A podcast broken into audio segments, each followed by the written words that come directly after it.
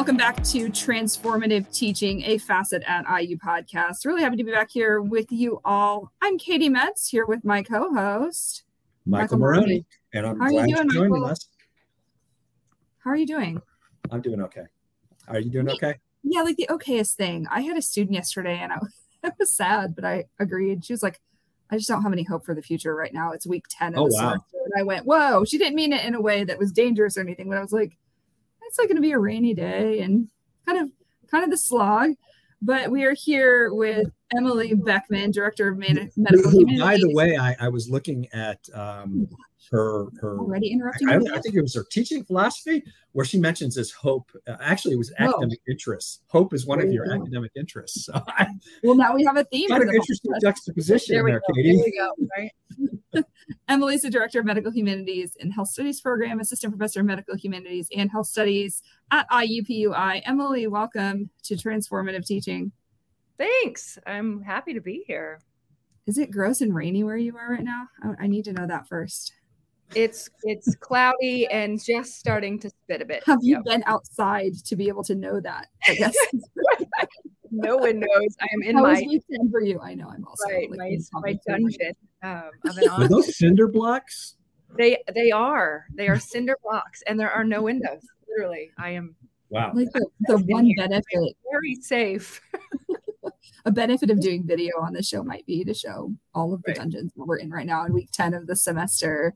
Right. So, Emily, Facet class of 2022, congratulations. Thanks. You're um, part of a, a, very impressive cohort this year, as I had the pleasure of chairing the committee this year and reading all these like really super cool things that people are doing, especially immediately post COVID.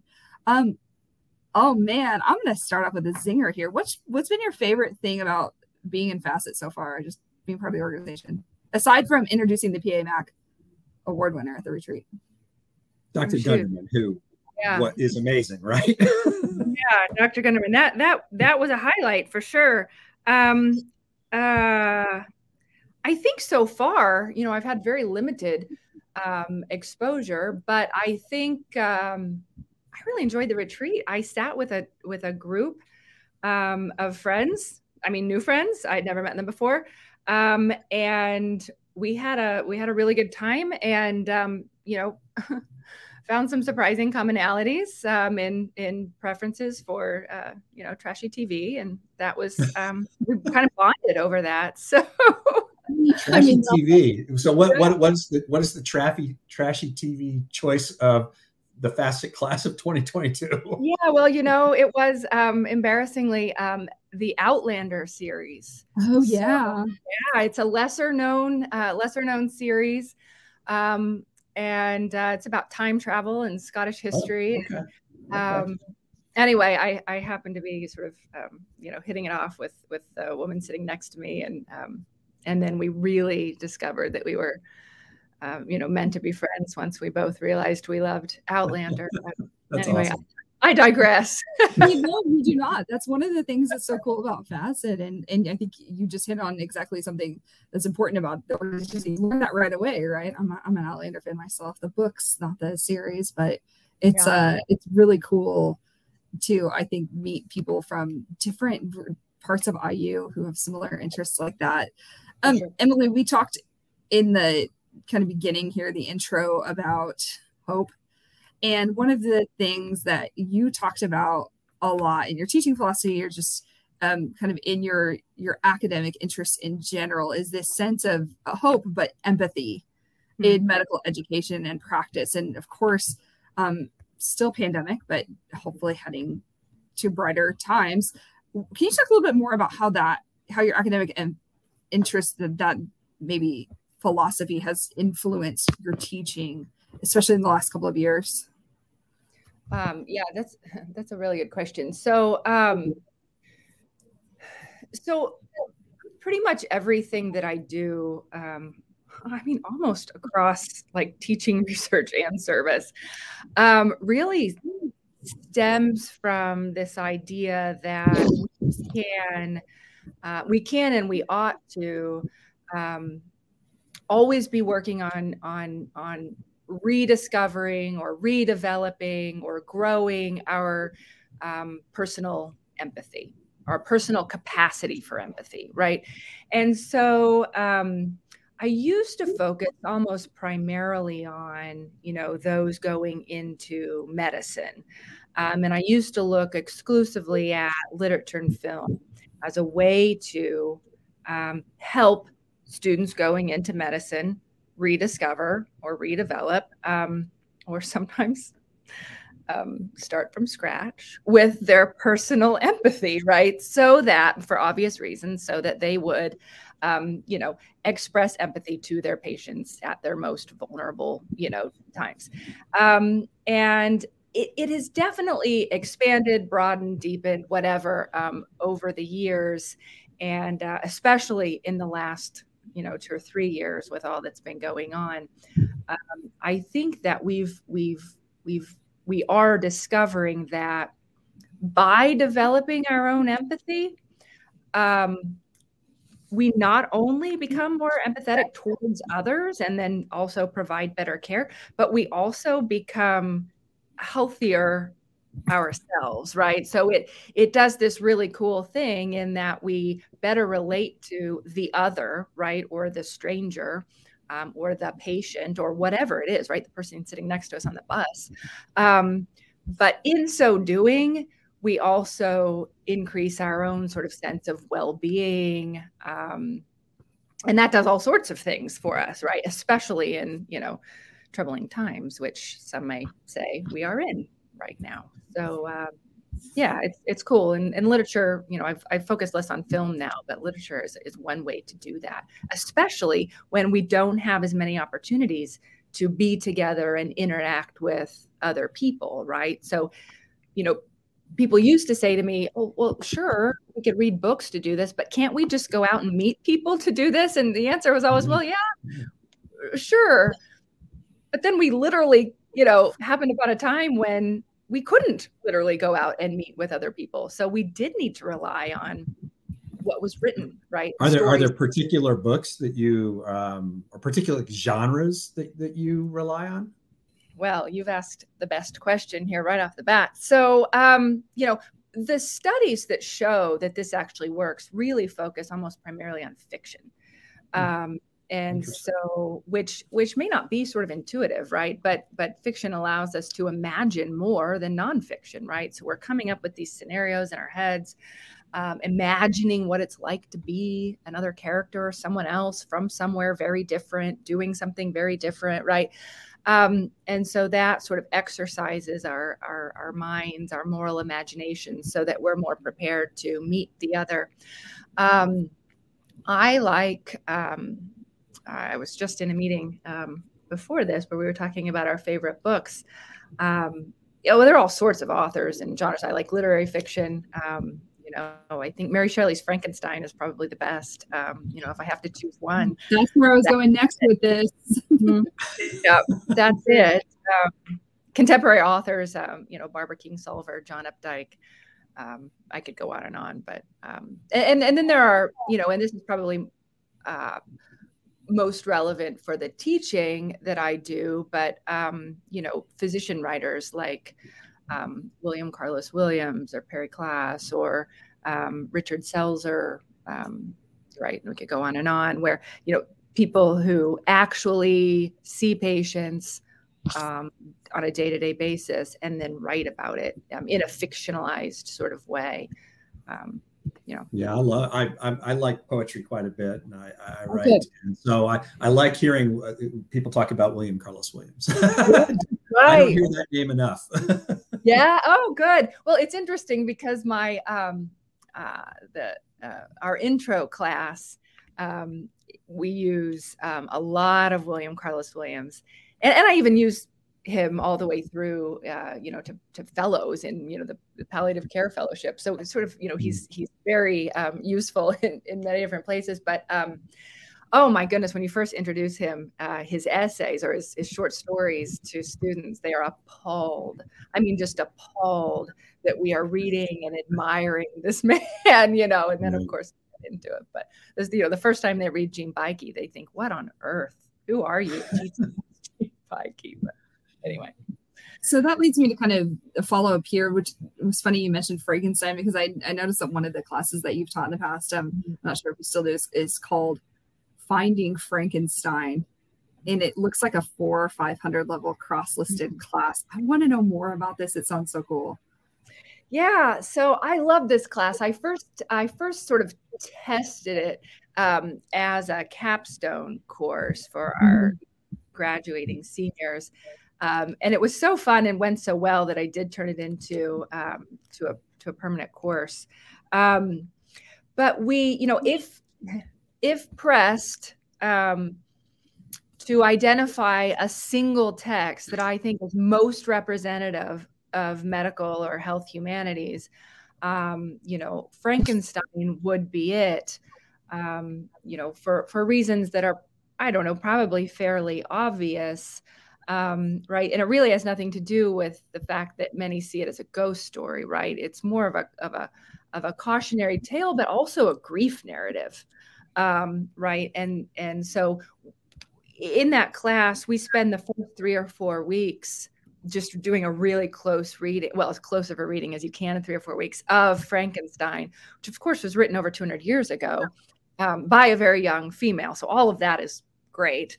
Um, mm-hmm and then uh, and then we use that as sort of our leaping off point um, to explore the history of medicine um, the history of science um, bioethics medical ethics right i mean the the story of um, the development of frankenstein's creature is rife with ethical issues um, but also the mm-hmm. treatment of right frankenstein's creature once he's out and about in the world um, is is ethically abhorrent, right? Um, and so um, we can talk about the ethics of um, scientific discovery. We can talk about um, the development of empathy, a life without empathy, um, how we identify with the other, what we can learn from books. I mean, right? That's how Frankenstein's creature educates himself um, by reading sort of great works, um, and uh, and then we also sort of play with um, um, alternate endings or alternate scenarios. So one thing I ask the students to do is to identify a point in the story where they believe had a different decision been made, the whole story would have ended um, differently. And so it's really they actually then write like different endings. Yeah, and then so they'll create wow. a different ending, and they can write it. Um, and I'm trying to sort of broaden uh, the assignment, or they can create some sort of creative project, right? Mm-hmm. So I've had a couple students in the last iteration do a choose your own adventure, which was fun. Um, but uh, you know, what was that moment, or was there a moment where uh, you know had you know the most obvious is probably had dr frankenstein not turned and you know uh, run from the creature you know would things have gone differently? And then you know there there are many many others um, which is fun. And then and then ultimately we we read it alongside um, kurt vonnegut's play just to bring it all back to Indy uh, kurt vonnegut's play fortitude um, which is uh, you know a much more modern take on this idea of um, what is human, right? What makes us. Are you teaching undergrads with with in this class? Yeah, so this is an upper level. It's a four or five hundred level course. So okay. um, these are junior, seniors, and graduate students. Yeah. Because I'm saying I'm sitting here thinking about all the different uh, the approaches you're talking about, and then the different kinds of books that you're having the students read, and I'm thinking how this is really kind of like a has a lot of potential to be very transformative for your students because you're actually know, I, it seems to me like you're like having their minds work in very different ways when they're looking at these different kinds of authors. I mean, mm-hmm. Vonnegut and, and, and, the novel Frankenstein. That's so different. The writing is so different. it's like yeah, the right. Yeah, I mean, it is right. the writing is so different. But Vonnegut really, really admired Shelley and you know and the book, and um, so it's interesting to see his, uh, yeah, his sort of take on it. And then of course it's you know, I mean, yeah, Vonnegut in and of himself is is a real. Yeah field trip, but um, it's fun. But the hope is right, and this is um, you know medical humanities, um, which is often referred to as health humanities, um, uh, but we we've sort of stuck to medical humanities here. Um, you know, is interdisciplinary nature, and that's really what makes mm-hmm. us tick. And so mm-hmm. the idea is by the time our students get to you know a course like frankenstein they have been exposed to um, uh, and had significant experience with these different genres these different types of writing. And so you know the hope is once they get to frankenstein or some of our other courses um, at the end of their career you know undergraduate career um, that they're you know they're ready for that. So um, yeah it's fun. Is it, is it, is it a pretty large major we have about 75 majors um, okay. now. And let's see, we started in 2012, so we're 10 years in. Um, um, and we have a, a, Bachelor of Arts degree, which is what, we started as. And then we actually um, um, proposed a, a, Bachelor of Science. Um, I think that was 2017. That was one of the first things I did when I became director. Mm-hmm because what we found was we had a lot of pre-health students who wanted to major but they were having trouble doing that and fulfilling all of their prereqs within the 120 credit hours. So um, yeah so we just we just modified the ba a little bit um, and uh, so yeah we actually offer a ba and a bs which is um, which is interesting within the school of liberal arts which is what we are here right? I know in bloomington it's arts and sciences but uh, here it's a little bit different so yeah, I, I teach in a somewhat similar program here at Bloomington, except for it's business oriented. It's liberal arts and management program, and I think they have an offshoot oh, of the that. program. Yeah, yeah they have an offshoot of that up, up, up at IUPUI now too. Um, and I just love teaching in these interdisciplinary uh, classes uh, where you have, you know, if you have, uh, you know, in, in this case, I might have 15 students in there, and all of them have different majors. yeah right. Right? It's just the conversations right. are, are fascinating. Have have you had um like what's one of the most kind of interesting conversations you've had come up in a class? Oh gosh.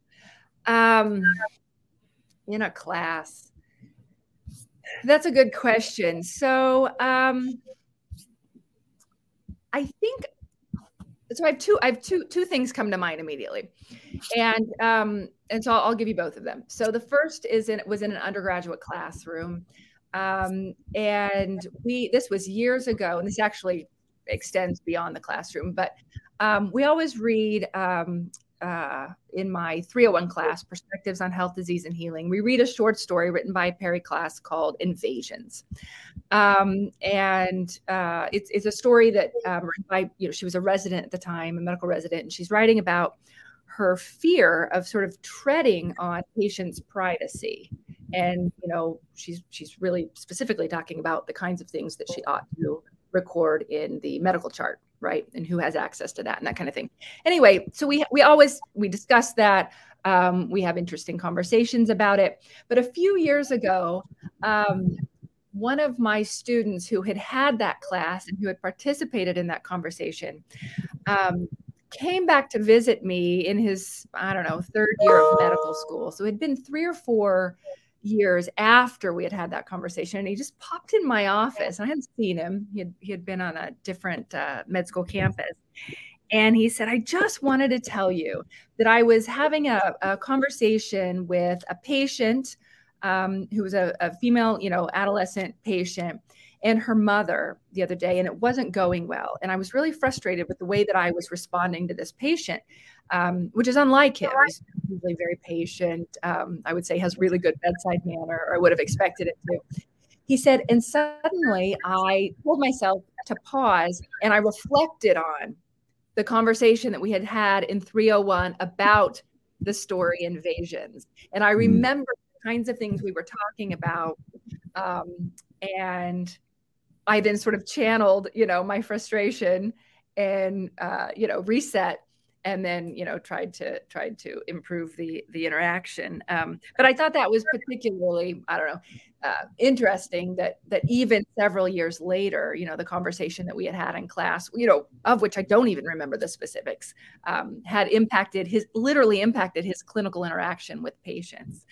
That's um, super interesting. I, I, I think about when i'm in the in the doctor's office and i see them writing things down i'm like i'm wondering what they're putting in there. I mean so sure. I can, I can totally sure. see how that notion could inspire right. a short story or an essay. And and uh, sure. and I can see how that could be uh, really important in the class, like like, sure. teaching.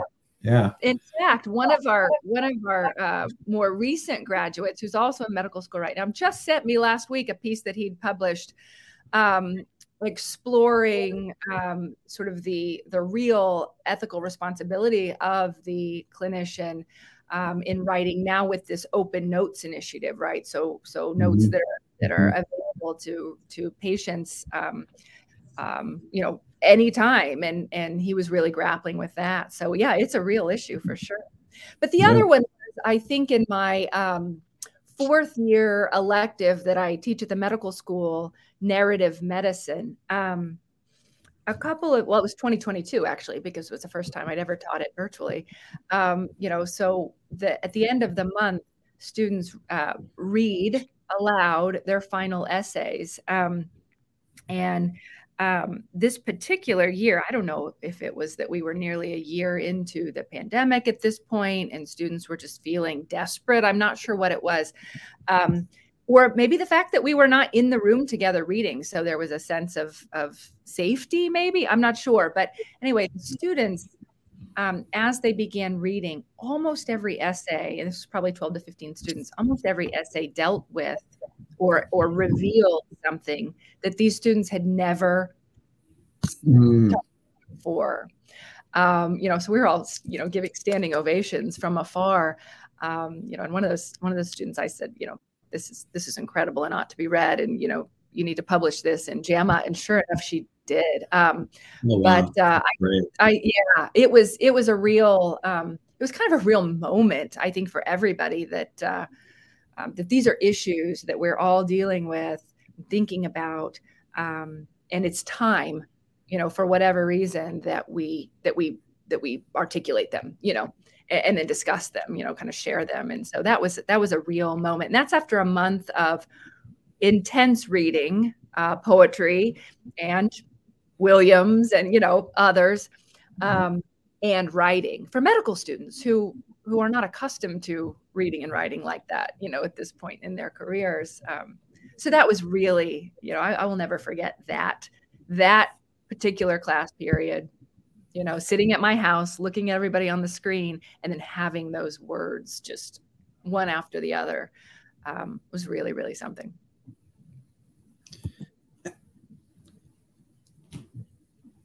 Katie, I was going to let you You were gonna let me there. You look like you look like you're you look like that's okay. everyone everyone who's listening. We can This see each conversation is going so fast. Even though you can't see us. You, we can see each other. And Katie, you look like you have something on your mind. I kind of did, but I was just like letting it, letting it the direction. You've talked a lot about um uh, the student interaction in the classroom, what you're doing there, and I'm curious about your own influences in your teaching or academic career in general. Sort of who's been a catalyst for change or a catalyst for for doing good in the classroom for you. Who's your inspiration or or somebody who's guided you along the way? How did Oh. you get here? Yeah, well, that's that's a that's Oh a, yeah, that's probably That's a good question. Um, so yeah, I mean, I really, ne- I did not necessarily set out to um, to to be in the classroom. In fact, I set out to go to medical school. I think, like so many, right? Well, I'll major in biology and go to medical school because that's what you do. Um, and then, um, and then I did. You know, I had some. Um, I went to a liberal arts um, college, and so some of my, uh, you know, was certainly inspired by. You know, there's one literature professor in particular um, who uh, who inspired me in undergrad. Um, but I did a year abroad in undergrad, um, and it was there. I mean, this was 1997, so even the discipline of bioethics was new. Um, Mhm. And it was during my year abroad that I that I was first exposed to a bioethics class. Um, and uh, that sort of that at least um, motivated me to put off medical school until I could really understand. Oh my gosh, right? Medicine is not just treating patients, right? There are Mhm. big issues.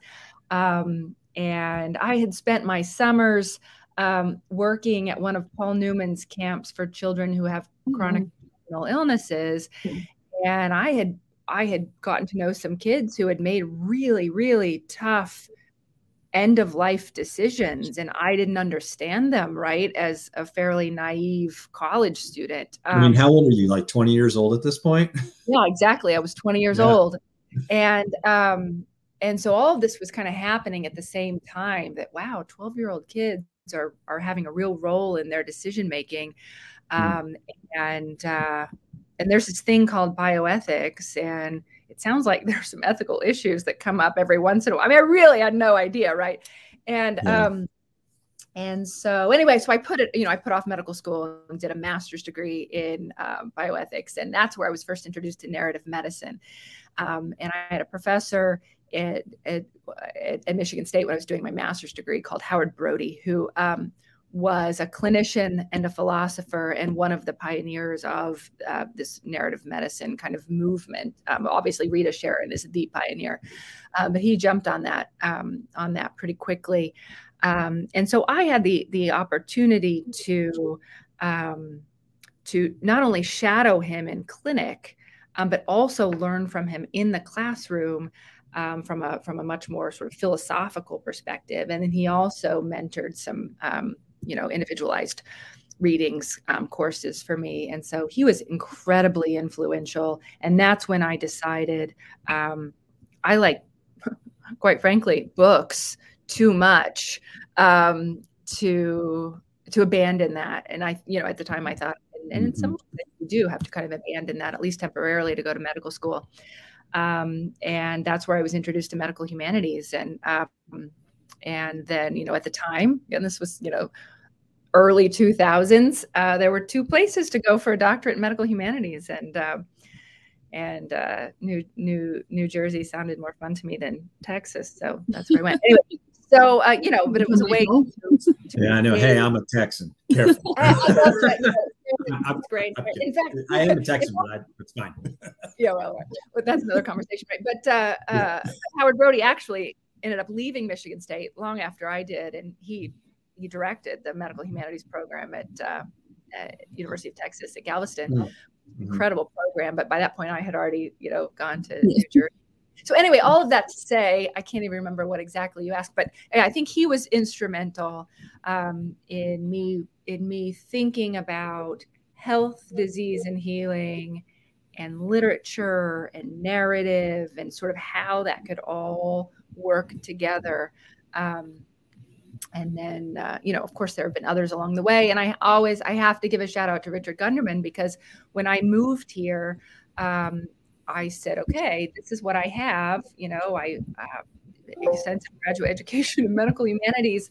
Um, and and he along with my predecessor bill schneider said um, all right well let's uh, let's take it into the classroom. So it uh, you know, worked it worked really well. And of course there have been many others but we don't have. Well, it sounds like this first this first sort of um, it's not even a nudge because it sounds like you had an actual um, almost like mentor like relationship with this professor Brody. Is yeah, that sure. Mm-hmm. Yeah. Yeah. Yeah. And, and I think that we probably all have had that in our in our um, educations where somebody was just really meaningful because we were able to have more than just classroom conversations. We we, I, we, we actually kind of got to know each other as people and um, they showed appreciation for us which uh, is always moving and it sounds I, it, sounds like you're doing that a, a, lot with your students like i love that story uh, about mm-hmm. how they were reading their narratives and i could i could i could feel what that would have been like to sure. to watch that sure.